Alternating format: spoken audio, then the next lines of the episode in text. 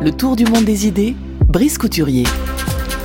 Bonjour Brice. Bonjour Florian et bon retour. Et bon et bonne année à vous, euh, bonne cher Brice Couturier. Hier, vous avez commencé à nous parler d'un texte publié par l'ambassadeur des Émirats Arabes Unis en Russie, Omar Saïf Robash, intitulé Conseil aux jeunes musulmans. Oui, et ce texte est sous-titré Comment survivre en un âge d'extrémisme et d'islamophobie. Son auteur explique qu'en avoir conçu le projet en découvrant les attentats du 11 septembre à Dubaï, alors qu'il venait justement de rentrer de New York. Il a alors éprouvé le besoin, dit-il, de mettre par écrit tout ce que lui inspirait l'état des relations entre le monde musulman et l'Occident. Et ces lettres, adressées à son fils aîné Saïf, sont destinées à tous les jeunes musulmans. Une partie d'entre elles est publiée ce mois-ci en anglais dans la revue Foreign Affairs. Chacune est consacrée à un thème en particulier et dès la première, il est précisément question des extrémistes violents. L'ambassadeur Khobash pose crûment la question comment caractériser ces djihadistes violents? De nombreux musulmans protestent et condamnent publiquement de tels crimes, écrit-il, mais d'autres se contentent de dire ces gens-là n'ont rien à voir avec l'islam. À mes oreilles, cela sonne faux. Il me semble que c'est une manière trop facile de se débarrasser de questions difficiles. Car ce sont bien des musulmans, même si la lecture qu'ils font de cette religion est, dit-il, déformée et datée. Mais ce qui m'inquiète, poursuit-il, c'est que plus ces idées extrémistes se répandent, plus les autres conceptions de l'islam reculent et ceux qui peuvent témoigner qu'existe bien une telle lecture pacifique de l'islam ont tendance à se réfugier dans le silence, laissant toute la place aux extrémistes qui semblent ainsi parler et agir au nom de l'islam. Mais on peut comprendre le silence des autres. Se sentant injustement mis en cause pour des actes qu'ils réprouvent profondément, ils ont tendance à taire leurs propres doutes en matière de religion. Attaqués de tous côtés, certains réagissent en exigeant que l'on n'accepte que les idées qui ont une origine islamique, ce qui exclut la démocratie considérée comme un péché contre la souveraineté qui n'appartient qu'à Dieu. Et l'ambassadeur Khobash a cette phrase étonnante. Le gouvernement que je représente est une monarchie, mais je ne ressens aucun besoin de condamner en tant qu'hérétiques ceux qui proposent des réformes démocratiques.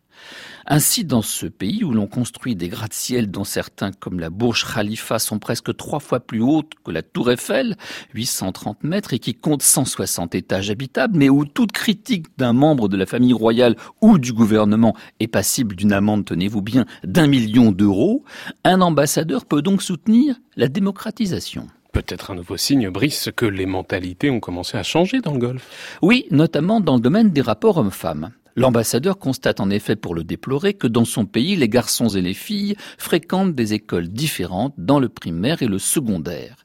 Cette séparation, prétendent certains, est la seule authentiquement islamique, dit-il. Mais cela pourrait, je le cite encore, mener à une incapacité à comprendre les membres du sexe opposé lorsqu'ils sont finalement autorisés à interagir. Fin de citation. La vision traditionnaliste de la femme dans le monde musulman, écrit-il encore, n'est que rarement discutée ouvertement parce que c'est un tabou. Mais elle se résume ainsi. Si les femmes étaient mobiles et indépendantes, si elles travaillaient avec des hommes qui ne sont pas des membres de leur famille, elles pourraient alors développer des relations illicites, des liaisons sentimentales, voire sexuelles.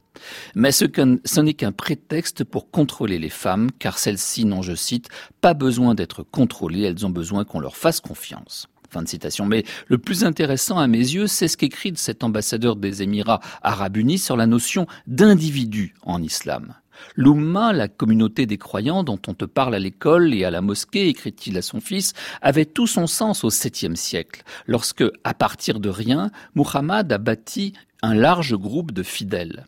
Mais ce concept de Ummah a permis à des autorités religieuses autoproclamées de parler au nom de tous les musulmans sans les consulter. Et cette notion des musulmans comme un bloc monolithique est utilisée par les adversaires de l'islam pour englober dans une même réprobation tous les musulmans pour pratiquer des amalgames. Il est vrai cependant, concède cet ambassadeur en Russie, que la notion d'individu n'est pas développée dans le monde musulman qu'il fréquente, où c'est la communauté qui a la préséance. Mais il espère que les choses vont changer pour la génération de son fils. Le dialogue et le débat public à propos du sens qu'il y a à être un individu dans le monde musulman, je cite, nous permettrait de penser plus clairement à notre responsabilité personnelle et nos choix éthiques, d'accorder respect et dignité aux personnes plutôt qu'aux familles, tribus et sectes. Cela nous conduirait à moins considérer de manière exclusive nos responsabilités envers la Ummah et à commencer à prendre en considération nos responsabilités envers nous-mêmes et envers les autres, considérés comme des individus. Il faudra donc développer un individu musulman. Cela permettra de mieux comprendre et d'accepter le concept de diversité encore mal reçu dans le monde musulman.